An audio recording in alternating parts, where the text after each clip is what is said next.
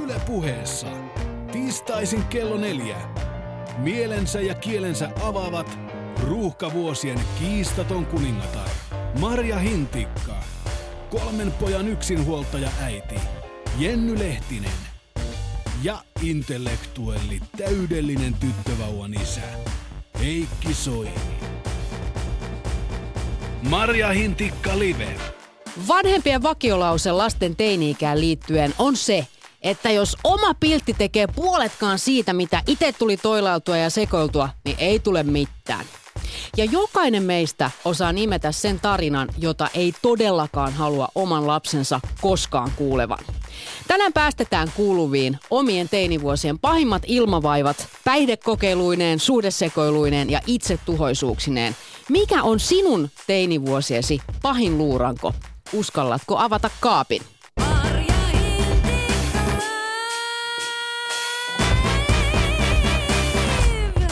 Seurassani Heikki Death Metal poika Soini Kontulasta ja Espoon ainoan teinirupusakin pääpimu Jenny Lehtinen, Yes. terve. Terve. Moi. No niin, Mm. okei. Okay. No sit kun on omia lapsia, niillä on teiniäkä edessä. Meikäläisellä ehkä kymmenen vuoden kuluttua. Jenny on jo aika, sä oot niin kuin Mä lä- jo, lähellä. mä jo syövereissä. Sä oot syövereissä. Joo. Niin siinähän alkaa ihan väistämättä omat karmaisevat nuoruusmuistot ja niiden opetukset nousta pintaan. Mm. Me ollaan Jennyn kanssa ainakin yksi jos toinenkin kerta iloittu täysin rinnoin siitä, että onneksi silloin kun me oltiin teinareita, niin ei ollut mitään älypuhelimia kameroineen. Oikeesti, mietipä vähän. Miksi niin? No siis meistä olisi sellaista rupumatskua kyllä olemassa ja sellainen Siis niinku, mitä rupumatskua? No Siis siis kaiken näköistä. Meistä on jo vähän, mutta onneksi ne on niinku tuommoisia vedoksia jossain. Niin. Liittyykö tähän jotain alastomuutta? No Li- vähän joo semmoista. Kyllä ja kaikenlaista muuta. Siis oikeasti niin kuin, että jos siitä on semmoinen yksi printtikuva jossain, ehkä yhdellä ihmisellä maailmassa, se on aika erilainen juttu, kun olisi semmoinen valtava digitaalinen laahus, että kun tonne laittaa Googleen Marja Hintikka, mitä mä en kyllä muutenkaan suosittele kenellekään, niin, niin, niin siis sieltä tulisi jotain tällaisia teinivuosien tärväilyjä. Onneksi ei tuu. Mm. Olen samaa mieltä. Olen samaa mieltä. Mutta kyllä mä myöskin, niinku, mu- mun mielestä on myös kohtuutonta tavallaan ehkä, ehkä se, mistä, mihin Heikki eilen viittasi tuolla suorassa lähetyksessä. Mihin viittasin? Siihen, että, että tavallaan niin kuin, että kuinka paljon tämmöinen nimenomaan tämä tämmöinen niin kuin digitaalinen laahus Mhm. mm-hmm. nuoruusvuosilta vaikuttaa vaikka esimerkiksi työpaikan saantiin tulevaisuudessa. Että et onko se niin kuin oikeasti sillä tavalla, että jos et sä ollut niin kuin, niin kuin aktiivinen instateini, niin sen jälkeen sut, sut teilataan työnhaussa, että et ole sosiaalinen. Tai sitten, niinku, että et onko oikeasti niin, että jos susta löytyy joku niinku teinien kännäysvideo, niin 28-vuotiaana sä et pääse ö, asianajotoimistoon valmistuttuasi oikeustieteellisestä, koska 13-vuotiaana mm. riippasit siellä pusikossa. Niin toi oikeasti, mä oon ihan jopa vähän huolissani tästä asiasta, koska toi selvästi kun vietin viikon yläkoulussa teinien kanssa, niin tämä Instagramin ja se merkittävyys nousi aika isosti esille. Ja siellä selvästi tehtiin ero, että on suositut, jotka on niitä Instagram-feimejä ja sitten on ne, jotka ei ole suosittuja ja niillä ei ole sitä Instagram-tiliä esimerkiksi ollenkaan. Niin miten tämmöinen tyyppi, joka on niinku urautunut jo siinä teinivaiheessa siihen, että hän ei ole siinä hommassa messissä, niin kun työpaikkoihin halutaan tyyppejä, joilla on iso some jalanjälki ja tiedätkö, sulla on vaikutusta, niin onko ne sillä lailla, että oikeasti ne niin putoaa pois kehityksestä kokonaan? Niin, että onko siellä pakko olla? Ne. Niin, mutta onhan sitten toki, luulisin, että on työpaikkoja ja työpaikkoja. Että mä en usko, että jos sä haluat sairaanhoitajaksi, niin että sitten siellä ollaan siellä, että hetkinen Liisa, minkäs verran Ei sinua seuraa kuvia. potilaat ympäri maailmaa. No hei, avautukaa vähän millaisia teinejä te olitte. Heikki. Hei, miksi sä he- heität pallon meille? Nyt pistetään rimaa niin. sille tasolle, minkä Okei. hintikka pistää pöytään, niin katsotaan, mitä me sitten kerrotaan Heikin kanssa. Okei, okay, ajaa. No niin. No, Ai jaa, no niin. No mä olin teininä, tietenkin mulla oli tämmöinen niin nörttitausta, tämmöinen nörttihikari. Mm. Sä pidit puheita, kuultu syytit kansalaisia henkisestä Joo, väkivallasta. kyllä, siis se oli Joo. niinku se lapsuuden tausta. Mä olin aika semmoinen klassinen kilttityttö, jos näin voi sanoa. Aina kannoin kymppiä kotiin ja musta ei ollut hirveästi vaivaa. Mm. No sitten voitte kuvitella, kun tuli teini-ikä, niin kun tämä homma lähti purkautumaan ja alkoi se oma identiteetti sieltä kasvaa ja piti tehdä niin sanottu irtautumisprosessi. Peliliike. ja mm-hmm. peliliike, niin se oli kyllä melkoista. Mä olin siis aivan käsittämätön teinihirviö. Mä, mä tein kaiken No mahdollisen. mitä, nyt anna tulla jotain. No siis mä olin se klassinen, kun vanhemmat yhden kerran lähti jonnekin sillä lailla, että mä sain jäädä yksin kotiin ja he meni mökille yöksi. Mä saman tien pistin niin kuin bileet pystyyn, kutsuin kaikki. Sinne tuli niin kuin jätkiä ikkunasta sisään. Ja toki kävi niin, että kun bileet oli parhaassa käynnissä, niin vanhemmat tulikin kotiin yllättäen vähän aikaisemmin. Okei. Okay. No sitten ne samat jätkät hyppi sieltä ikkunasta ulos ja lymyili jossain. Monen alun perin tuli ikkunasta? No, Miksi se tuli se, cool, ovesta? se on cool. Mieti, miten cool on tulla ikkunasta Niin. sisään Aha. bileisiin, varsinkin jos olet menossa vähän kuokkiin. Joo, ja siis aivan siis kaikkea mahdollista tällaista. Ja eh, oikeasti meillä se kiljupönttö poris siellä, silloin champagneet juotu lama-aikaa. Kenellä vaan- meillä? Olet, Meidän väitätkö sä, että sä oot itse nyt Siis meidän, lu- kiljua? meidän luokka teki oman kiljun koulun leirikouluun ja sitä sitten siellä kaikki toi... Tästä on ihanaa yhteisöllisyyttä. Niin. Miettikää nyt. Niin, ja se oli siis koulun tilaisuus, mihin, mihin duunattiin se kilju. Mä muistan vielä sen värinkin, se oli sellaista, tietenkin niin kuin kuuluu vähän sellaista kreippilimpparin välistä ja sitten siellä syljeskeltiin niitä No kauan sitä oli ehditty siinä kypsytellä, koska sehän on oleellista No viikon tässä. päivät. Ja sitten se pullotettiin ja kaikille jaettiin omat sellaiset puolentoista litran Mutta siis pullot. anteeksi, miten te saitte leirikouluun? No, koska mä muistan, kun me lähdettiin laivalle leirikouluun, niin meillä oli hirveä niin kun, tiedätkö, kuhina siitä, että kuka laittaa sampoo pulloon siideriä. tiedätkö, päästään Me niin hirveisiin tunnelmiin joo. siellä. No siellä, missä mä asuin, niin ehkä suhtauduttiin vielä tosiin ysiluokkalaisiin, että ei ne vielä ole siinä ja sitten Ai me ehkä oltiin vasta kuutennella silloin, kun meillä oli siiderit Ei. sampoo pulloissa. Ei, Sitten me- oli todella ärsyttävää, kun oli sitä vaahtoa suussa. joo, kyllä nämä molemmat on tehty ja siis, Niin. että jos tähän keskusteluun nyt lähdetään, niin joo, kyllä nämä on varmaan ollut aika sellaisia yleismaailmallisia temppuja. Sitten mä olin sellainen niin kuin sarjaihastuja. Mä saatoin rakastua siis aivan palavasti johonkin ihmiseen, kuka tuli foorumin kulmalla mua vastaan. Yhden kerran joku jätkä. Mä muistan vieläkin, miltä ne näytti mm. ne tyypit. Siis mäkin muistan, koska sähän pyysit tämän kyseisen Ramin mun kaveriksi Facebookissa. Ei, se ei ollut Rami, se oli yksi toinen, koska Rami oli yksi mun ö, ystävän, ö, poikaystävän kaveri, jonka mä näin kerran, kun me käytiin katsoa Cliffhanger Bristolissa Ai niin, tämä oli tällainen tarina. Mm, joo, sitten mä Okei. olin silleen, että toi on, kuka voi olla noin niin kuin järjettömän Mut- komea. Hän siis näytti mielestäni Metallican kitaristi Kirk Hammetilta silloin. No ei näytä enää. Siis tässä Mm. pari kuukautta takaperin, niin Maria pyysi tosiaan Ramin yhdessä meidän palaverissa mulle. Facebook-kaveriksi ja Ramihan hyväksyi. Ja hänen sattui olla silloin just synttärit. Ihmettelin, kun minun feediini ilmestyi jotain kuvia, jossa kaveri kun sitä oli kaljottelemassa jossain Espoon kalliolla, niin ei näyttänyt enää kyllä Kirk Hammetiltä tämä Rami Rami. kuulostaa Hala- kiehtovalta No en kaverilta. Mä, siis mä en, en mä nyt enää. Mä siis, mulla ei ollut mitään tietenkään, kun ei ollut mitään älypuhelmia, kameroita. Mulla ei ollut mitään kuvaa hänestä. Mä piirsin mm. Ramista kuvan. Mä en ole varmaan ikinä piirtänyt. Mä en osaa piirtää yhtään mitään niin hienoa kuin se Ramin kuva, mutta tää on niin Missä se näköinen. on, se no, Ramin mä, kuva? mun pitää etsiä se. Se on Niin. niin kuin ainoa, mitä mä haluan mukaan, niin lapsuuden kodin mä jäämistöstä. että hautoo. Niin. Kiedot Ramin. Rami tulee sun sydämen miettikää, päälle mitä ja niinku si- kädet mitä- ristitään siihen. heittäytymistä. Kyllä mä piirsin ja sitten mä kattelin sitä, että siinä se nyt on. Ja mä kävin, en mä tiedä, siis jotenkin mä yritin, mä kävin bussilla ajelemaskin siellä Espoossa, Jos missä se... löytyy. No siis kyllä Jos- mäkin, me, meidän, siis meidän nuoruudessa interreilaus tarkoitti sitä, että kuukausilipulla sai ajella ympärinsä bussilla niin paljon kuin halusi. Ja kyllä mäkin kävin aina väijymässä mun teini-ihastuksen kodin ulkopuolella. Ja, Joo. ja siis kyllä tämä tämmöinen niinku sarjaihastuminen on silleen ihan tuttu, että kyllähän meitkin oli niinku, et, et, kun meillä oli yläaste ja lukio samassa tilassa, niin come on, hei, siis nehän oli käytännössä niinku karismaattisia aikuisia miehiä nämä niinku tämmöiset teini-ikäiset lukiolaisfinninaamat, joita me siellä sitten niinku kuolattiin ja kiljuttiin, jos joku niinku katsekontakti sattui joskus ko- niinku tapahtumaan. Siis se oli ihan käsittämätöntä. Ei sillä ollut väliä, vaikka ei tiennyt edes jonkun nimeä. Sitten sille keksittiin joku nimi ja sitten niinku oltiin, että I love, joku niinku, tiedätkö, Meillä oli siis tämmöisiä tosi mm-hmm. hauskoja, jos oli Lempinimiä. joku tämmöinen tyyppi, jolla oli aika iso nenä, niin sitten siellä oli muun muassa nenäpuolet päästä mies ja pääpuolet vartalosta mies, jolla oli siis aika iso pääsu. Joo. Mutta ilmeisesti sopivan kokoinen, kun siihen kuitenkin Niin. ihastuitte. Niin. Mutta siis se oli niinku ihan fantastista, kuinka Joo. voi niinku rakastua niin Ja siis se on niin vahva tunne. Näin. Niin, Se on täysin aitoa ja oikeaa. niin. No mun on nyt kyllä sanottava, että mä en ole ollut mikään tällainen sarjaihastuja. Että sit toi teini-ikä meni enemmänkin sellaisissa niin kuin omissa angsteissa ja pään sisäisten demonien vallassa pyörittyä. Siis tuli niin kuin, mulla oli pitkä tukka ja soitettiin melodista death metallia kellarissa Aha. niin, että tukka haisi. Siinä on semmoinen niin kuin kalman haju, semmoinen niin kuin homeen ja sellaisen niin kuin kaiken sen kosteuden niin kuin jotenkin yhdistelmä. Se tarttuu vaatteisiin ja joka paikkaan. Ja sitten tehtiin Siis vessapaperista yleensä korvatulpat vaan laitettiin jotain päähän, kun sattui niin perkeleesti, kun oikeasti vaan niin kuin hakattiin menemään. Ja se oli siis, sitä se oli. Sitten mä aina sulkeuduin huoneeseen ja kuuntelin Cannibal Corpsea ja, ja Karkasia ja niin kuin Hammer Smash Face ja tiedätkö, se Impalet Nazarene, kuolema joo. saatana, huudettiin. Siis se oli niin kuin sitä aikaa. Ja siis joo. No, nyt si- sä oot tommonen pasifisti hipsteri räppäri. joo.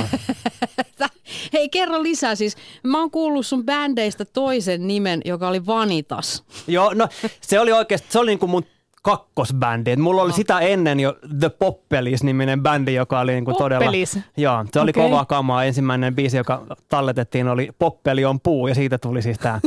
Mutta sitten sen jälkeen mentiin vähän tällaisen niinku just niinku aikuisempaan suuntaukseen, eli Vanitas, joka tuli siis latinan kielen nimestä turhuus, ja se oli jo vähän tällainen niin kuin angstisempi. Siinä laulettiin kuolemasta ja, ja, ja kaikesta muusta. Mutta sitten tuli Nefas, joka oli siis myöskin latinasta johdettu, joka tarkoitti syntiä, eli tällaista jumalallista rikosta.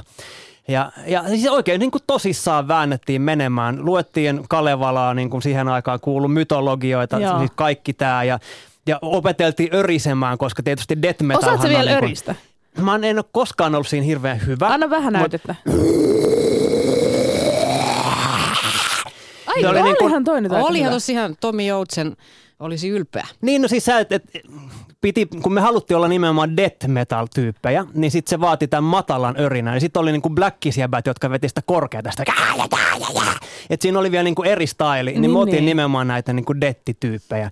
Koska siis iso poika Timppa oli samalta pihalta, joka soitti Gandalf-nimisessä yhtyössä, niin totta kai kaikkien piti noudattaa hänen jalanjälkiään ja sitten soitettiin. Tiedätkö mitä Heikki? No en. Mulla on näyte täältä sun örinävuosilta. Tällaista musiikkia Heikki teki teiniässä. Kuunnellaan.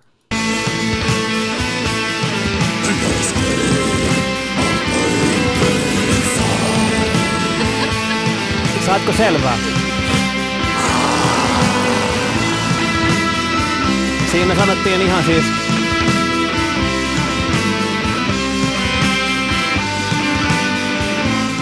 Siinä ihan selvästi siis laulettiin, että and I scream for pain deep inside ja sitten tässä on siis tarina, jossa isä on menettänyt poikansa, poika on kuollut ja viimeiset sanat kohta kuullaan, kuinka hän huutaa poikansa perään.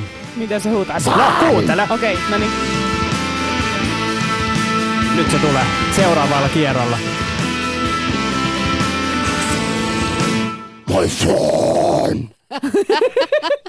Sanoiko se Aivan Fifan? huikeeta. Ei, kun My Son, se huusi sinne loppuun tietysti vielä. Siis te voitte nyt nauraa tässä. Ei naurata. Tämä oli hienoa. Siis tämä oli itse asiassa ensimmäinen kerta, kun Nefasta soitettiin ikinä radiossa. Että Tämä oli siis jollain tavalla tämmöinen kuin läpimurto tapahtui just äsken. Mut, siis pari vuotta sitten oikeasti vanha bändikaverini laittoi mulle linkin, että katoppas tätä. Ja sitten menin ja katoin linkkiä. Se oli linkki siis eBay Saksan jonnekin siis sivustolle. Ja siellä joku oikeasti myi tätä kyseistä demotuotantoa.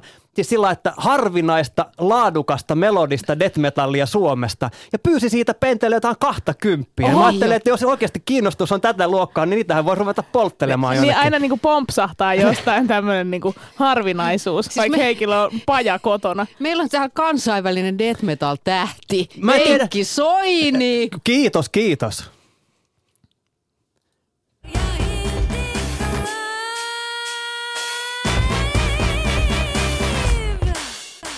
Tänään puhutaan teinivuosien luurangoista ja toivon, että osallistut tähän lähetykseen ja kerrot meille jotain itsestäsi. Kaikillahan on tämä tämmöinen tarina, jota ei haluaisi jälkipolvien koskaan kuulevan.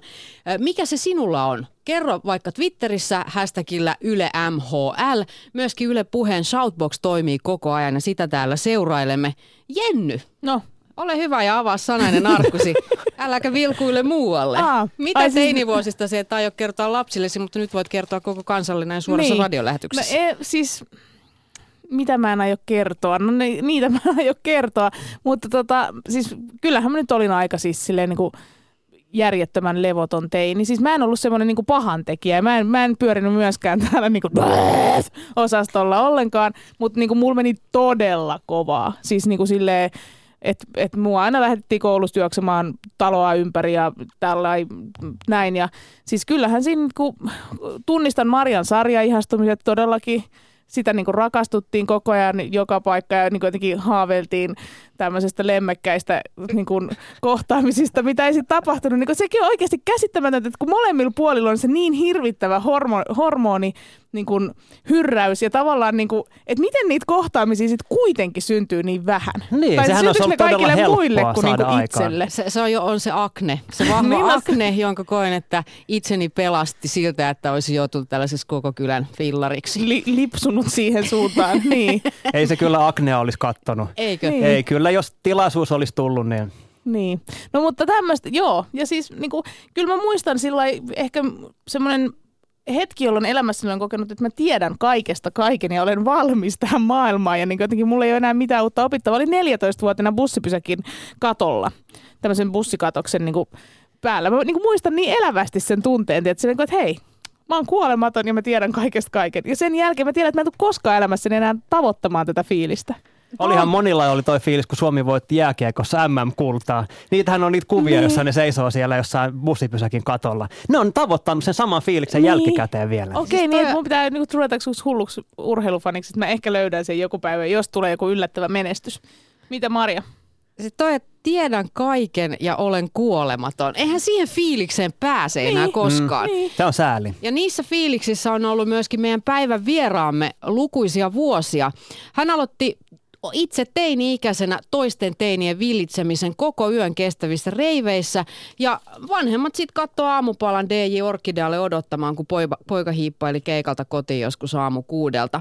Ja hän viettää pian siis 25-vuotis taiteilijajuhlaa ja on viimeisen neljännesvuosisadan aikana vetänyt noin 1500 keikkaa ympäri maailman. Ja hänet on äänestetty jopa seitsemän kertaa Suomen parhaaksi DJiksi. Ja onhan se nyt niinku cool. Oikeasti semmoinen jäpä, että oi oi, en olisi niinku pystynyt sanoa sanaa sun. Niin. Palasi teiniin. Kyllä. Oi, oi. Sarja ihastui. DJ Orkidea. Piirrä niin, kuva. tule ja ota minut. Niin mä huomasin, että mä olin kasvanut aikuisessa, kun nyt DJ Orkina tuli studioon, niin mä en saman tien ihastunut siihen. Yes! Vähän taisit ihastaa. Kyllä me nähtiin Heikin kanssa. Kyllä. Mm, me jätin täysin vaille huomiota Aha. siinä vaiheessa, kun Tapsa käveli sinne. Okei. No mutta takana siis hänellä 25 vuotta tiivistä teinikulttuuria ja nykyään hän vaikuttaa Yle X:n musiikkipäällikkönä ja on myös itsekin isä.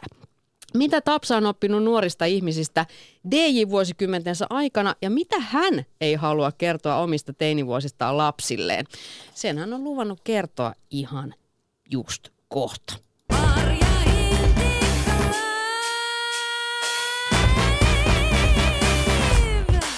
Tapio Hakanen oli 14 ja yläasteella, kun hän suomalais-venäläisen koulun diskossa ensimmäisen kerran soitti levyjä julkisesti. Vuosi oli 1991. Seuraavana vuonna hän pääsi soittamaan koko yön kestäneissä teknoreiveissä, jotka järjestettiin Helsingissä putkinotkoksi kutsutussa vallatussa talossa. Ja siitä se sitten lähti. Kansainvälisesti arvostetun ja Ibizan ja Amerikan kuumimmat bilemestat lukuisia kertoja kiertäneen DJin ura.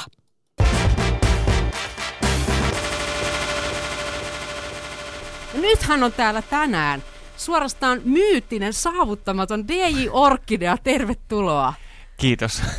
Voitko vähän avata nyt tätä saavuttamatonta? Onko siis niin, että teini Maria olisi halunnut uida Tapioon liiveihin ja se ei ollut mahdollista, vai olisiko halunnut sinne DJ-koppiin päästä? Mikä tämä niin No saavuttamaton? siis mä olin ihan hullu tanssia bailaa ja siis Fennia Dale saattoi pyytää Coco Jumboa tai mitä vaan, mutta en olisi ikinä uskaltanut puhua sulle mitään. Nyt sä oot siinä. Ihanaa. Yes. Marjalla tuli hyvä tämmöinen Kyllä. teiniviiva hänen juttu. Joo. Annetaan nyt Tapsankin puhua. Sano nyt No hei. jotain tähän. Mitkä, mitkä on ollut hulluimpia bileitä, joissa sä oot ollut elämässä aikana DJin? No niitä on varmaan niin kuin erilaisilla tavoin hulluja, että tota, jotkut on ollut vaan niin kuin riahakkuudessaan, jotkut eeppisyydessään, jotkut outoudessaan hulluimpia. Um, no jos mä nyt muutamia esimerkkejä sanon, niin uh, yksi sellainen aika jännä kokemus oli, mut buukattiin Berliiniin soittamaan klubille, ja sitten kävi jossain kohtaa ilmi, että se on tämmöinen fetissiklubi, Aha. tai että se on niinku fetissiklubi jonnekin kuuteen, seitsemän asti aamulla, ja sitten muuttuu tässä niinku after hours techno hommaksi. Me soitiin yöllä siellä, jota siellä siis ihmiset on suurin osa niinku alasti yöllä ja harrastaa seksiä avoimesti siellä, ja sitten silloin oli siinä itse asiassa iltana, kun mä tulin sen Berliinin kanssa, että hei, että on aika siisti juttu, että Jean-Paul Gaultierilla on tota, sen ensimmäinen Saksan muotinäytös ikinä. Että se on jossain niin kuin, äh, isossa lehdessä sanonut, että hän aikoo mennä tähän KitKat nimiselle klubille, joka on itse, itse taitaa olla niin kuin Euroopan vanhimpia pit, niin kuin pysyvästi jatkuneita fetissiklubeja, vaihtanut paikkoja, mutta et hän on kertonut, että hän tulee just tänne, missä mulla on keikka. Mä että okei, sitten kun mä näin sen paikan, se oli sellainen niin kuin, jotenkin sellainen hämysä UV, valoilla varustettu Goa äh, Transe luola tyyppinen paikka. Mä, mä en kyllä mitenkään näe niin kuin Jean-Paul Gaultieri täällä. Mutta sitten puolesvälissä mun setti ja sitten yhtäkkiä kaverit, hei nyt se on tuolla noin. Siellä se oli Helena Kristensenin kanssa tanssilatteelle maalaili UV-väreillä niin kuin toisia ja näin poispäin. Niin se oli aika erikoista, mutta tämä ei ollut vielä itse asiassa niinku ehkä se niinku, äh, oudoin juttuaan. että sitten mä olin, keikka oli heitetty ja mun piti etsiä niinku, äh, paikan pomo, että saisi tota, keikkaliksa, niin sitten mä menin baarista kysymään, missäköhän tämä tyyppi on sanonut, että joo, menet tuonne tanssilatte menen sieltä niin kuin samun keskeltä, öö, löydän tieni sinne, ja siellä tämä mies harrastaa analyseksiä toisen miehen kanssa, ja tämä masturboi tämä, tota, omistaja pomo siinä vieressä. Ja sitten mä tuun pamahdaan siihen herkässä 19-20-vuotiaan oh. tota, ähm, pojan mielenmaisemassa. Sitten ne, ne, kukaan ei lopeta mitään, mitä ne tekee. Ne, ne on nyt what? Mä oon, hei, ei mitään, että et, ihan ei mitään kiirettä. Mä odottelen tuolla, tuolla baarissa, menin sinne ja taisin tilata yhden Jägermeisterin siinä sitten aamutuimaan. Niin se oli sillä ehkä sieltä niin kuin erikoisemmasta päästä mutta sen lisäksi on tietysti niin koettu kaikenlaisia, meillä oli tällaisia one minute raveja, tota, yksi tällaisia, me järjestettiin esimerkiksi Stokkan kellon alla ja Helsingin rautatieasemalla ja tuossa Mantan patsaavia se minuutin kestäviä reivejä, mitkä on että ihmiset tulee sinne niin ja musiikkaa alkaa soida, ihmiset reivaa minuutia ja sitten ne katoaa ää, jonnekin ympäriinsä. Ja sit me on... flashmobeja ennen aikaa, aikaa, kun keksittiin edes flashmobeja. No, no itse asiassa me ollaan mietitty, että ne taisi olla yksi ihan Suomen ensimmäistä flashmobeista. Et silloin saman aikaan ne kuului joistain, joistain niin kuin, tota, ää, tyynysota-jutuista Saksassa ja tällaisissa, niin se osaksi niin kuin tämä, mitä on kuullut, että järkätään tällaisiin, niin se on niin kuin meille inspiraationa. Ja sitten mä oon soittanut erilaista tota, superrikkaiden ihmisten ihme joissain tota, bailuissa jossain Hongkongissa tai Moskovassa, mutta sitten taas toisaalta Suomessa on ollut kaiken maailman sellaisia aika tota, railakkaita yöbailuja ja reiviä, missä on kanssa tullut Monenlaisia erikoisia. Railakkaita ja laittomia. Itsekin saattanut joissain sellaisissa joskus pyörähtää. Joo, no silloin kun alkoi, alkoi järjestämään tapahtumia 92 15-vuotiaana, niin siinä meni itse asiassa niin kuin meni muutama, meni neljä vuotta, että, että järjestin ensimmäiset lailliset, laillisen tapahtuman, että me aloitettiin tota Oranssin näissä vallatuistaloissa, Putkinotkossa ja sitten kanssa Lepakossa järjestettiin laittomia yöbailuja, mistä esimerkiksi yhdet tuli Radio Cityn kautta livenä ulos 12.7 asti aamulla. Et se oli, Radio City oli vähän erilainen ja maailma vähän erilainen silloin. Ja sitten me kanssa tota, pyörittiin kolmea salakapakkaa Helsingissä 93, 94, 95 ne vuokrat... Sä olit kuitenkin alaikäinen silloin, nyt ihan vaan haluan tässä pointata. Öö, joo, joo, mä olin silloin alaikäinen. Se oli sit, sit, siitä oli hyötyä myöhemmin, koska sitten me jouduttiin niinku kanssa vir, vir, viranomaisten kanssa tekemisiin, niin sitten oli hyötyä, että mä olin alaikäinen.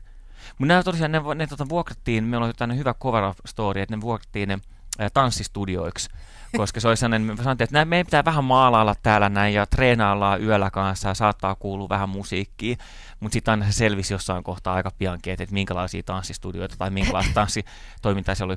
Ensimmäinen Kruunuhaassa Meritullin kadulla, ää, sitten toinen, siinä me ajateltiin, että nyt, että, että, että kuinka keskustaa voidaan mennä, se oli hotelli presidentin kellarissa, eli siellä niin nykyiseltä kansalaistorilta mentäisiin niin suoraan sisään sinne, ja sitten kolmas oli tuossa Vallilassa, ää, mistä taitaa nykyään olla vero, veroviraston jotkut tota, tollaset, ää, tilat. Niin siellä niin vuokrattiin tanssistudioksi siellä niin lauantaiöisin järjestettiin tapahtumia, myytiin, myytiin ä, olutta ja lonkeroa ja, ja muuta ja soitettiin musiikkia ja ihmiset oli iloisia. On, on tämä niin aivan huikea, että mm. siis Mua jäi hei, anteeksi, mun on pakko kysyä. Mua jäi kiinnostelemaan, että kun sä sanoit, että sä myöhemmin jouduit tekemisiin myös viranomaisten kanssa ja sit sun iästä oli siinä hyöty, niin kerro nyt tämmöinen viranomaiskohtaaminen. No se oli, meillä oli tota, se hotelli Presidentin kellarissa ollut salakapakka, minkä nimi oli Maa. Nämä oli Kuu, Maa ja Taivas, oli tämä tämmöinen trilogia salakapakoita. Niin tota, ää, sen viimeiset bailut olisivat sellaiset, että tota, ne hotelli Presidentin huoltomiehet olisi jossain kohtaa hiffannut, että minkälaista toimintaa tämä on, ne oli hirveän iloisia siitä, ne tuli sitten, soitti poliisit sinne, niin no me, poliisit tuli, ja sitten ne lähti pois. Mä oltiin, että hei tosi jees, että ne katso vaan, että täällä on niinku ihan, ihan tällainen niinku turvallinen meininki ja lähti pois. Mutta ne itse lähti pois vaan soittaakseen apuvoimia. ja sitten tehtiin sen viiden partion isku, ne niinku piiritti sen, sen rakennuksen kaksi uh, partioa niinku autoa molemmin puolelta ja kolme siihen eteen ja teki sen niinku pienimuotoisen rynnäkön sinne. Me sitten saatiin kuulla tästä näin, että, että hei poliisi tulee, me laitettiin savukone, meillä oli tosi voimakas savukone, me laitettiin niin kuin aivan totaalinen savun, savun täyteen, että kun laittoi kädet eteen, niin, niin kuin sormet katosi jonnekin sinne. Niin, ja sitten tänä aikana sitten sieltä saatiin kerättyä kaikki tota, kassat ja äh, hinnastot ja niin kuin kaikki tällaista niin kuin pois. Mutta kuitenkin me jouduttiin siitä kuulusteluihin, siellä taisi olla viisi erilaista syytettä, mistä meitä syytettiin, ja yksi oli sitten niin kuin, ä, alkoholin myynti. No, vain silloin 17 ää, muistaakseni, niin sitten mä, ää, mulla oli sellainen ää, niin kuin valvoja, poliisin piti tarjota mulle sellainen valvoja sinne kuulusteluihin, koska mä olen alaikäinen. Sitten me oltiin sovittu friendien kanssa, kenen kanssa pyöritettiin sitä, että tota, että 70 tyyppiä ja ei, ei talkoo-toimintaa, että oluet oli vain talkoo-porukaa. Näin pois me kaikki kerrottiin tämä sama tarina. Sitten on sillä että ai 70 tyyppiä, tota, että me että me saatiin tota, nämä valvontakameran nauhat tästä näin, että et, meidän arvioista, että ne avaut 300. Mä ei ole totta, että onpas jännä. Että Ihan, näin... että ihmiset on noin innokkaita talkoilemaan, koska niin. harvoinhan on. Joo. No sitten kysyi siitä, siitä niistä tota, kaikista siitä, niistä tyhjistä olutkoreista ja pulloista kanssa, ja sitten mä ajattelin, että talkoo, talkoo porukalle ollaan vähän niin kuin tarjottu juotavaa siellä, niin ja sitten no, no kuka sitä on hankkinut, kysyi konstaapelista. Mä että en mä tiedä, mä oon 17, että mä en tosta alkoholista tiedä vielä mitään. Sitten se repesi siinä kohtaa se mun, se mun valvojahahmo siellä, ja sitten kirjasi sinne, että Hakanen ei tiedä oluista mitään. Niin tä, tällaiseen, tällaiseen. mutta ei sitten sit ei kuitenkaan saatu mitään syytteitä, että, että koettiin, että se oli kuitenkin sellaista pienimuotoista. Mutta nyt kun sä puhut tästä, niin sä puhut vaan alkoholista. Mutta siis useinhan konebileet yhdistyy moniin mielikuvissa nimenomaan aina vaan niin huumausaineisiin. Niin millaista se touhu niin kuin niiden kannalta sitten oli? Oliko siellä siis mitään huumausaineita? No musta tuntuu, että, että, että jotenkin ää, samaan aikaan konemusiikin tulemisen kanssa tapahtuneen päihdekulttuurin muutos, että, että joo, siellä on ollut huumeita, mutta samaan aikaan musta tuntuu, että niitä huumeita on tullut niin kuin suomalaisiin, suomalaiseen yhteiskuntaan ja klubeihin ja kaikkialle niin kuin, tota, muuallekin. Että ei se ole mun mielestä mikään niin kuin pelkästään sen kulttuurin oma, oma ilmiö. No miten Tapsa, siis sä oot ollut alaikäinen, järjestänyt laittomia bileitä ja pitänyt salakapakoita Helsingissä. Nyt sä oot kahdeksanvuotiaan tytön isä ja 18-vuotiaan pojan isäpuoli. Niin siis miltä tämä näyttäytyy niin nyt näin isän silmin? Aiotko ikinä kertoa heille tästä? Okei, ne voi kuunnella tätä radio-ohjelmaa ja olla se, wow, mutta, mutta mi, mi, miltä se tuntuu nyt?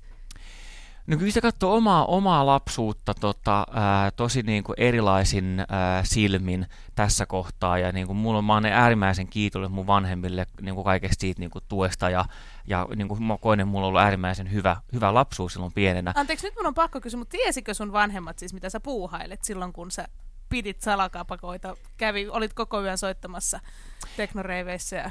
Kyllä, siis silloin kun me järjestettiin Oranssin siellä vallatussa talossa niitä yöbailuja, mitkä on laittomia, missä myytiin alkoholia ja näin poispäin, niin sinne mä lähdin pulkkaa, pulkalla vedin vinyylilevyjä sinne niin, ja sitten sunnunta-aamuna tuli joskus yhdeksältä, niin siellä äit, äitin kanssa syötiin sitten aamupalaa vähän niin voileipiä, ja se kyseli, että oliko hyvät bileet ja miten keikka meni ja näin poispäin. Et, et kyllä he oli ihan, ihan tietoisia niin kuin, tota, erittäin niin kuin, tukevia kuitenkin tässä niin kuin musiikki, musiikkiharrastuksessa. Mutta kerroitko esimerkiksi, että olet nähnyt Goltierin kikkelisilteen siis?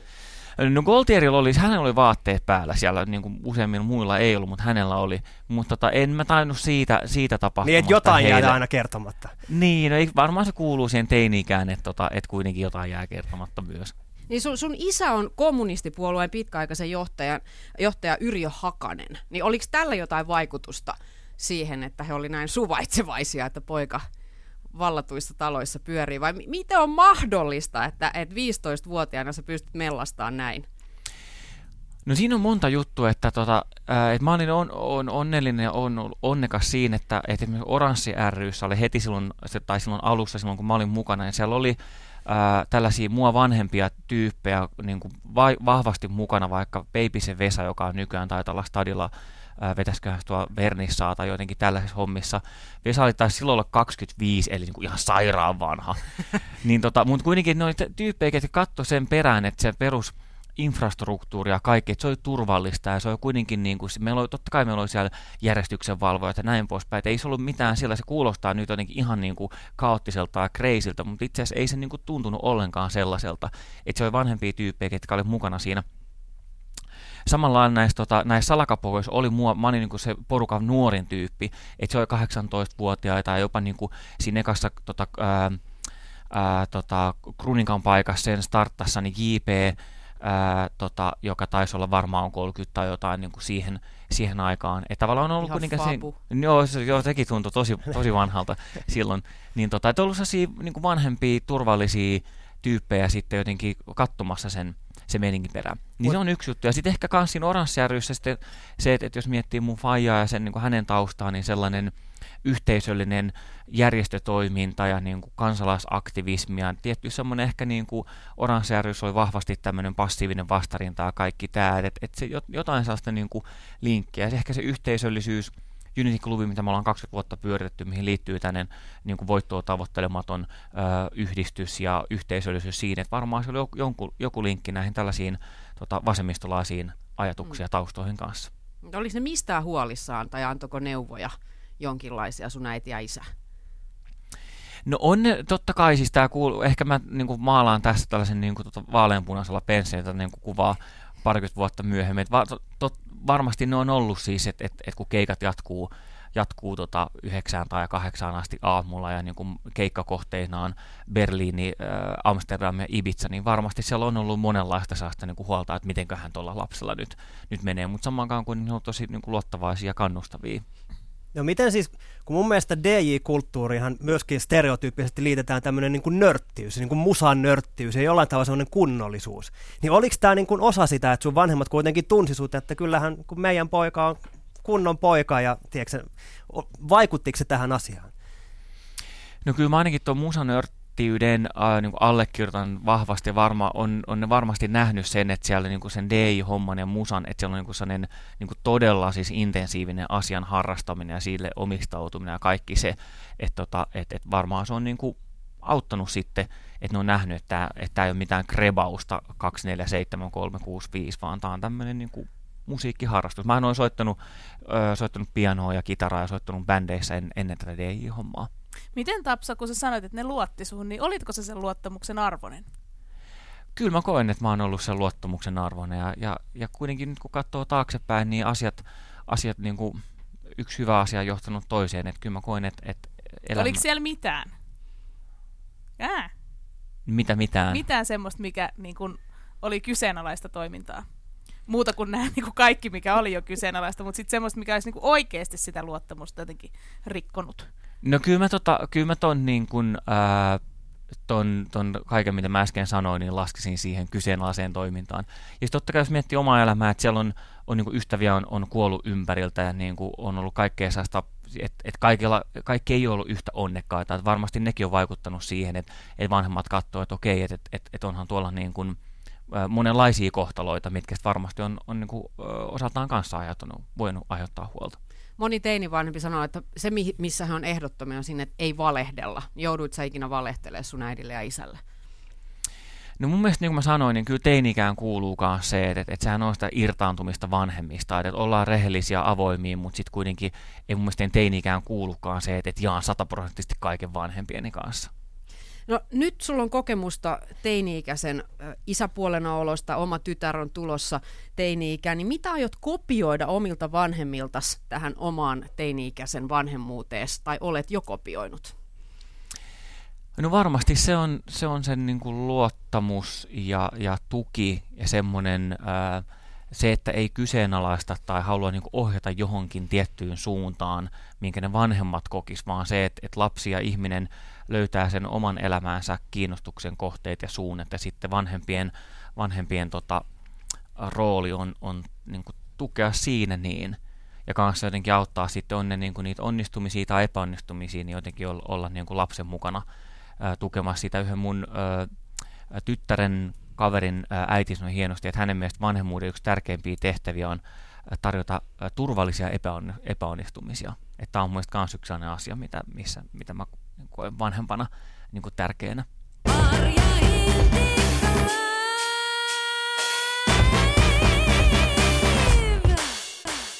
Kylälemässä Mari Hintikka Livestä tänään on teinivuosiemme supersankari. Aina oli juhlat katossa, jos Deina oli Orkidea alias Tapio Hakanen. Sitten hän on tehnyt menestyksekkäästi hommia muun muassa Nokias, Nokialla eli Microsoftilla ja nykyään hän työskentelee musiikkipäällikkönä Yle Xssä ja on kahdeksanvuotiaan tyttären isä ja 18-vuotiaan pojan isäpuoli. Hei, mitä sun DJ-setissä on kotioloissa tätä nykyään? Ää, no kotona tulee kuunneltua isoksi osaksi aika chillia musaa jotenkin sellaista, mikä sopii siihen kotiympäristöön. Mutta sitten kans aika paljon tulee kuunneltua musiikkia sitten tähän Yläksän musiikkipäällikön rooliin liittyen jotain biisejä, uusia biisejä tai biisejä, mitä harkitsee soittolistalle tai näin poispäin. Ja kyllä itse asiassa aamuisin aika usein kuunnellaan ää, tyttären kanssa kuunnellaan Yläksän aamua himassa. Mutta sä et yritä millään tavalla niinku yhdistää lasten musiikkia ja teknobiittejä jotenkin nerokkaasti ja sitten niitä dikkailette siellä lapsen kanssa?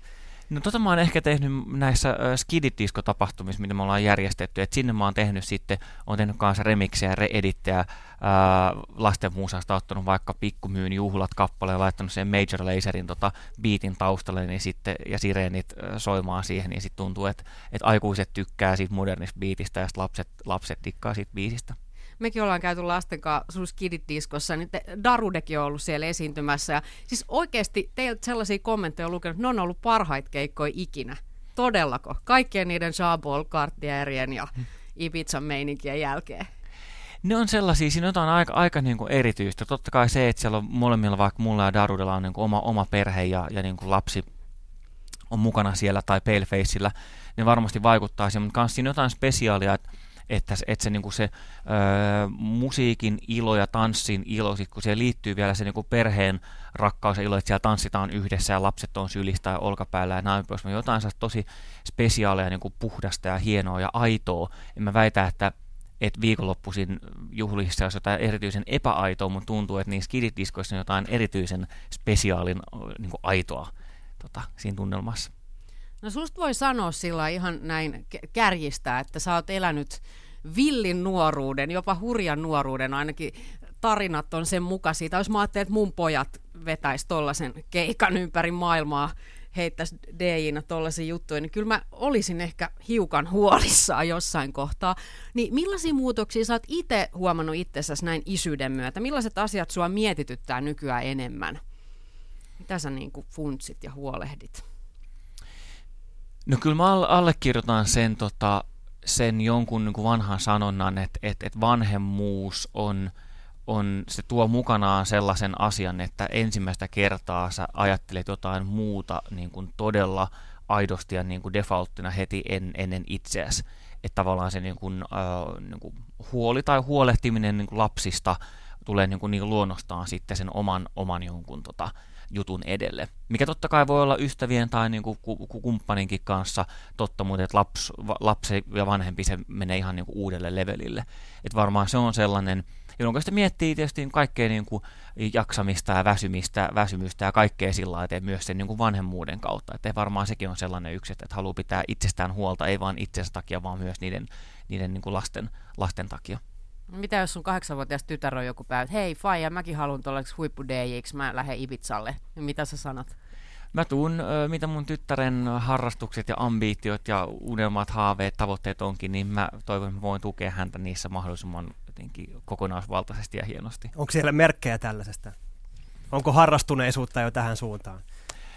Tyttärellä on selvästikin sellaista niin kuin luo, niin kuin luovan puolen jotenkin, että hän tykkää luoda, mutta tosi paljon tekee käsillään ja jotenkin niin kuin piirtää maalaa ja enemmän sel, niin kuin sellaista tota, ää, niin kuin tosi visuaalista meininkiä, että ehkä se tulee, tuntuu tulevan sitä kautta ulos.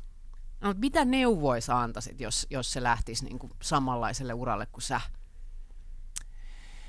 No tota, jotenkin ehkä sellainen... Ähm, sinnikkyys on mun mielestä kaikessa, puhutaan sitten taiteilijaurasta tai mistä vaan muusta, niin, niin kuin sinnikkyys, tämä on tutkittukin, että sinnikkyys voittaa lahjakkuuden. Eli, eli niin kuin ihmiset niin kuin, sinnikkäästi tekee jotain asiaa, satsaa asian, hoitaa hommansa hyvin ja on niin kuin mukavia eikä, eikä polta mitään siltoa, niin se itse se niin kuin, ja maksaa itsensä takaisin pitkällä juoksulla. Se, että jos miettii mitä vaan niin kuin luovaa alaa, niin kyllä se vaatii, totta kai voi tulla on, käydä onnia, tulla hetken läpimurtoa, mutta useimmilla se on pitkän työn tulos, niin kuin mä itsekin koen, että, että se on se, mä juhlin nyt 25-vuotis taiteilijajuhlaa, että se on niin kuin pitkä juoksu, mikä siinä on, on kannattanut.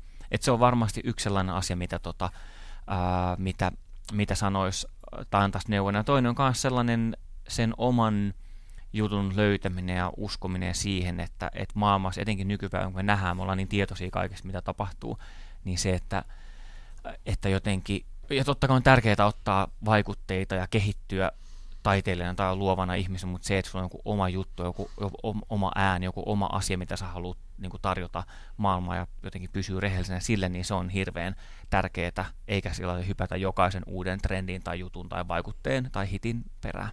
Nyt kun mä näen sut siinä, niin sä oot jotenkin niin kuin hienon cheniläinen tyyni, niin kuin tällainen hahmo, joka siinä vaan kertoo, että näin nämä hommat niin kuin maailmassa menee. Mutta miten, voitko antaa nyt sen viisasten kiven?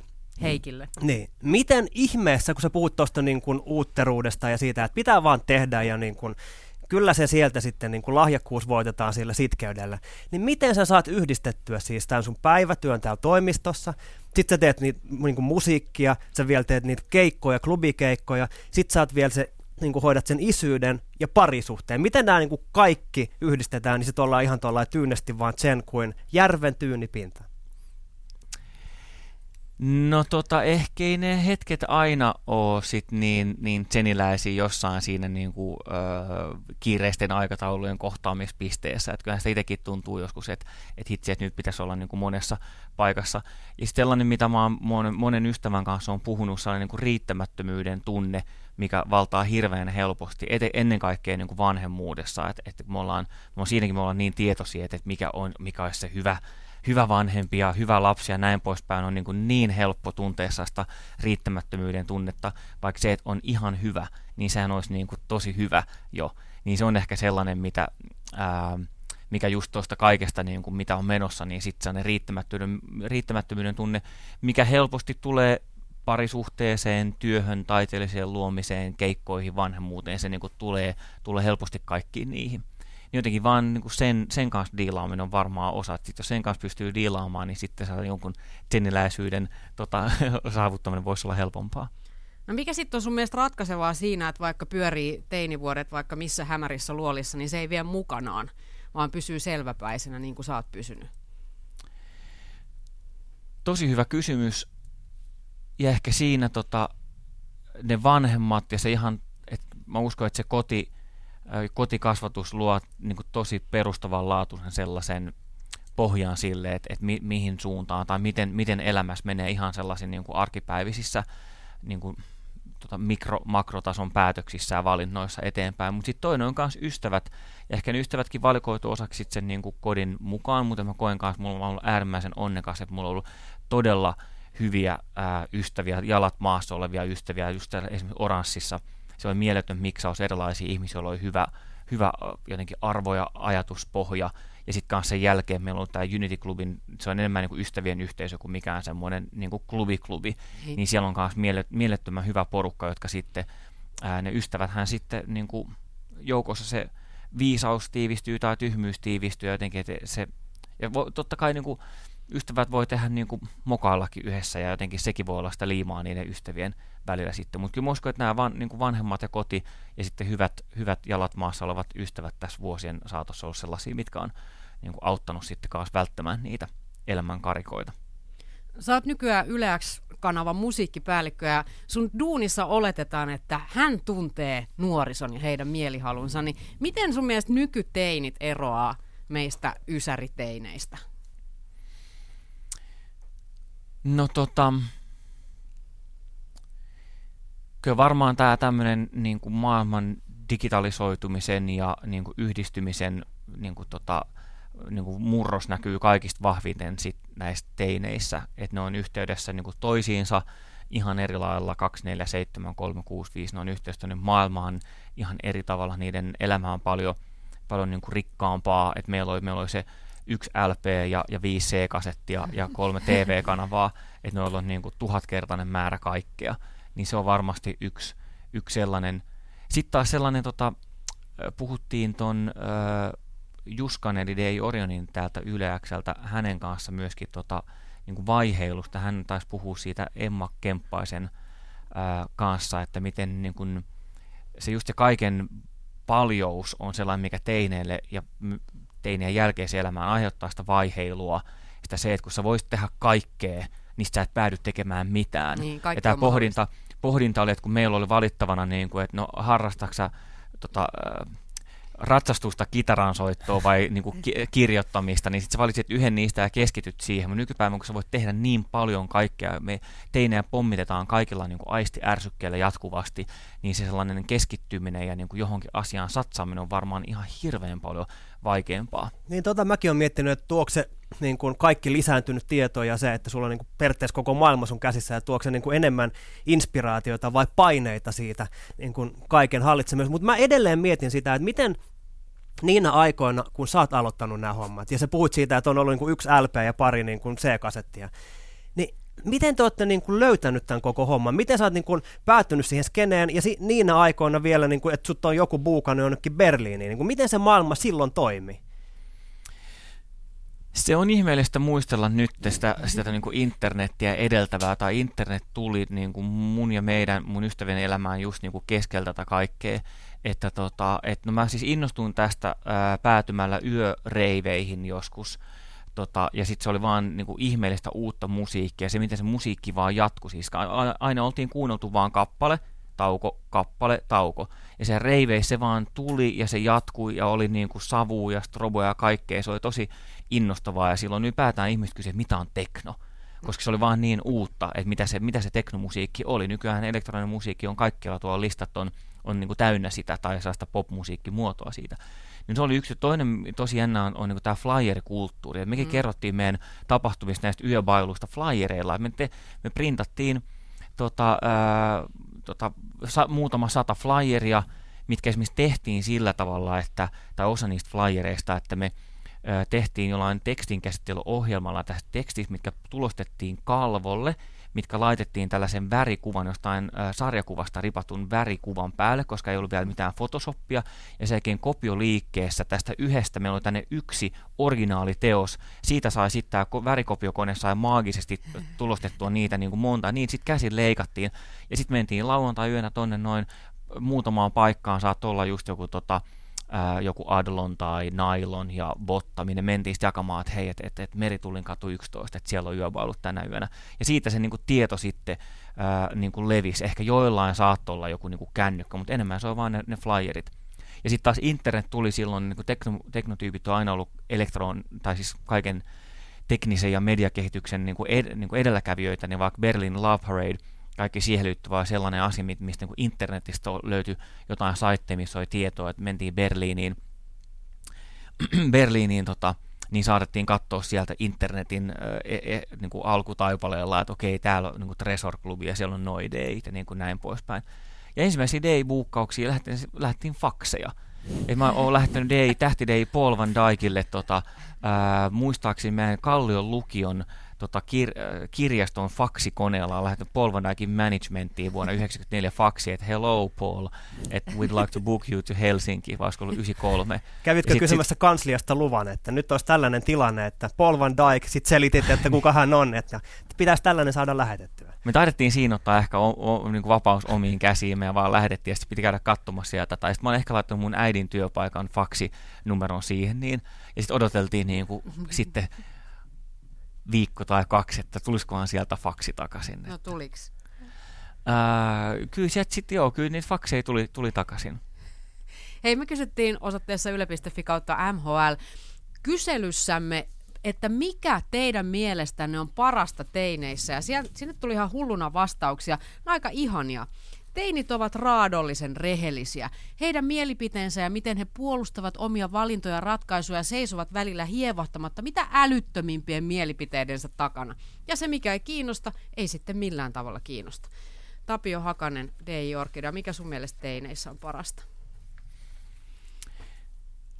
No teinikä on monella tavoin, sehän on ihan siis loistavaa aikaa jotenkin semmoinen, että, että, että ihminen löytää silloin omaa identiteettiään, etsii identiteettiä, ehkä jotkut löytää, jotkut teiniä, jotkut vähän myöhemmin, niin se on silloin hienoa, siinä näkyy jotenkin semmoinen, niin kuin, on se niin kuin lukio tai, tai yläaste tai ammattikoulu, niin jotenkin sellainen niin kaveri, tietyt kaveri porukat, jotka ehkä voi jatkaa elämän läpi, ne niin kuin muodostuu siellä niin ja sellainen niin kuin, ää, kaikki sellainen niin kuin ehkä jotkut harrastukset tai tällaiset niin kuin elämän intohimon kohteet löytyy silloin. Se on niin kuin jotenkin elämän suunnan löytymisen tai etsimisen ja löytämisen aikaa parhaimmillaan.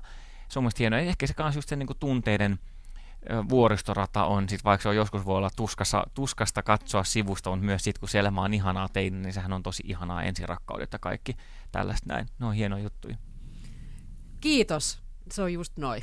Aivan mahtavaa. Kiitos Tapsa, kun kävit kylässä. Kiitos.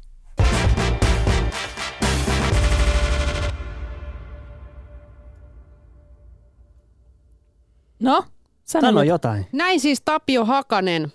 Maria meni aivan sanattomaksi. No Hän on niin. edelleenkin niin lovessa tapsaan.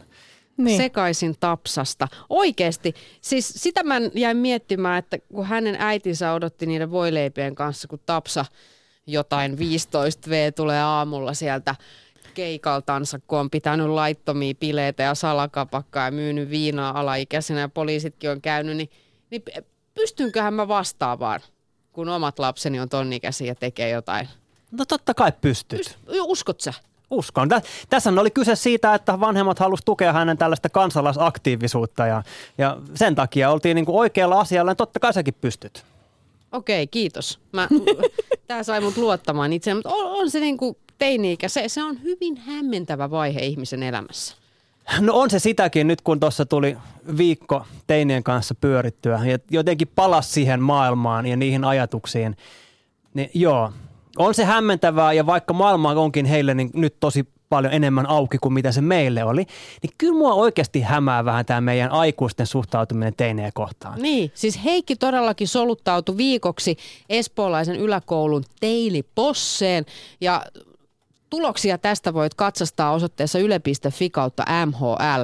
Mutta niinku mitä, mitä tarkoitat tällä, että No kaikkea meidän... sitä kauhistelua, sitä, että kuinka teinit on pelottavia ja ne möykkää, niihin ei saa kontaktia ja tiedätkö, kaikkea, kaikkea mennään niin kuin pelolla. Ja mm. koko tämä ruutuaikakeskustelu, se saa mut oikeasti aika Joo, vihaiseksi. nyt on liian vähän aikaa aloittaa se, mutta mä, mä oon ihan samaa mieltä. Tämä on niin kuin ihan järjetöntä. Me eletään kuitenkin yhteiskunnassa, jossa siis meidän jokaisen aikuisen pitää, niin kuin kaikki pitää olla koko ajan saatavilla ja kaikki roikkuu somessa ja käyttää kaikki luppoajat mm. johonkin Netflixiin. Miksei ne teinit saisi tehdä samalla tavalla? Mm. Mutta ainahan on siis joku, jota pelätään. Nyt se tietysti on tämä. Ja haluan siis nostattaa ajatuksia kertomalla tarinan ystäväperheestäni. Ja heillä on ollut tällainen, että ei ole ollut telkkaria missään vaiheessa ja ruutuaikaakin on rajattu. Ei saa ruutuaikaa. Ja nyt lapsi on sen ikäinen, että pitäisi mennä kouluun. Ja he ovat huomanneet, että he, hän tuntuu aika lapselta muihin verrattuna. Ja Niin. jotenkin, että hän on niin kuin pudonnut täysin kelkasta ja nyt ollaan siinä tilanteessa, että mietitään, että no pitäisikö niin kuin vuosi vielä antaa sen kasvaa kotona ja sitten katsoa uudestaan. Siis sillä lailla, että nämä on ihan niin kuin käsittämättömiä. Me vaan keksitään jotain tällaisia, että mm. nyt ei vaan niin kuin ruutuaikaa. Sitten demonisoidaan pelit. Itekin pelasin teininä, siis muistan niin kuin NR ja kaikki kesät sillä lailla, että viimeisellä viikolla täysin, että aina voisi voinut kesälomalla käydä ehkä ulkonakin Niinpä, jossain vaiheessa. niinpä. Ja ihan hyvin on mennyt. Ja niin kuin mun mielestä myös mietin juuri tätä, tätä näin, että kun pitäisi oikeasti pikkuhiljaa ymmärtää, että se teinien sosiaalinen elämä ja ihan jo aika pientenkin lasten sosiaalinen elämä on siellä verkossa. Siis on mm-hmm. se muuallakin, mutta se on myös siellä. Niin, et on se aika niinku brutaalia sille olla se, että no, mutta sinä et saa olla kavereidesi kanssa. Kaikessa muussa me kannustetaan niinku lapsia luomaan sosiaalisia suhteita, mutta jostain kumman syystä verkossa se onkin No ihan joo. hirveä no-no. Eikä se ole siis, ei ole niinku tätä päivää tuommoinen ruutuajan rajaamiskeskustelu. Siis tämä on niinku ihan, anteeksi nyt ruma sana, mutta tämä on niinku ihan samaa paskaa kuin kestovaipojen ylistäminen tai se, että taaperon pitäisi syödä ovat hyviä. marjoja joka aterialla. Siis Kyllä marjoja joka aterialla. asiantuntijat voi teorisoida, mutta ne, jotka elää, tietää Juuri totuuden. näin. Siis näinhän se menee. Mm. Ja tämä on sellainen asia, mä oon todennut, että tästä aiheesta vanhemmat jeesustelee enemmän kuin mistään, tai valehtelee paitsi ympäristölle, niin myös itselleen ehkä enemmän kuin mistään muusta asiasta. Ja mä kuulin tällaisen jutun, että yksi tuttu oli kertonut siis koulun kouluterveyskyselyssä rehellisesti, että hänen poikansa viettää seitsemän tuntia päivässä ruudun ääressä ja menee kello kolme yöllä nukkumaan. Kuinka moni teinin vanhempi tunnistaa? Ihan tyypillinen Kaikki. meininki. On, on. Niin, Se mäkin teen mun lapselle siis tämmöiset yöpalat. Että me sovitaan illalla, että mitä hän saa syödä yöllä viikonloppuisin, kun hän tota, niin, niin, kuitenkin pelaa silloin, silloin aika paljon kavereitten kanssa, että sitten niin kuin ei mene syömään jotain mitä sattuu tai ei syö vaan pelkkiä herkkuja, vaan että siellä on joku niin kuin kunnon snacksi odottamassa. Mutta sitten jos tästä on rehellinen kouluterveyskyselyssä, niin sitten seuraavana päivänä ollaankin koko perhe tällaisessa puhuttelussa ja asiantuntijoiden tentattavana, että mitäs mitäs, teillähän on probleem. Niin tämä on ihan älytöntä. Nyt kun just Ja just, vietti että mikä tämä ongelma on. kanssa. Niin, mua kiinnostaa se, että joku kertoisi, että mikä se ongelma niin kuin on. Että lapseni käyttää aikaa eri tavalla kuin kouluterveydenhoitaja haluaisi. Hän hoitaa koulut kunnolla, harrastukset kunnolla ja niin kuin on ihan samalla tavalla väsynyt kuin teinit yleensä on tai pirteä kuin teinit yleensä on. Niin mikä tässä on se ongelma? Ja ei siinä olekaan mitään ongelmaa. Siis oikeasti haluan kertoa teille, että kun juttelin näiden teinien kanssa, niin siellä on niinku sellaista ajattelumaailmaa, että olen kiinnostunut historiasta. Siksi otin selvää, että missä lukiossa Espoossa on paras historianopettaja, aion hakea sinne lukioon. Ei kukaan ajatellut silloin tällä, kun mä olin ton ikäinen. Wow. Ajattelin vaan, että no mä menen tuohon lähikouluun ja sillä selvä. Mm. Siinä lähikoulussa on paras paikka kiljunkeitolle siellä niin kuin jossain, tiedätkö, niin kuin roskisten välissä. Ei, mutta siis oikeasti, mm. nuijia verrattuna nykyteineihin. Niin justiin. Vaan No niin on sanottava. Mua naurattaa koko ajan kuulijaamme kommentti. Hän on miettinyt, että olikohan Ahtisaaren Maralla hurjakin teini-ikä. Mitä luulette? No varmasti oli. Miksi? Ai, että Nobelin rauhanpalkinto ei irtoa ilman hurjaa teini-ikää. Toi, siis mä halusin kääntää tätä nimenomaan toisinpäin. Siis Jaa. se, että mikä saa kuvittelemaan, että ihminen, joka on saanut Nobelin rauhanpalkinnon, ei olisi hummaillut menemään jossain kyläraitilla. Normaali ihminenhän hänkin on. Eihän hän muuten pystyisi kohtaamaan muita ihmisiä käydä tämmöisiä keskusteluissa, jos hän olisi täysin sisäänpäin kääntynyt mölli, joka ei olisi koskaan elänyt. Eli Mari Hintikka Liven Raadin mukaan Ahtisaaren Maralla Kyllä. oli aivan hirviömäisen tajuton teini-ikä.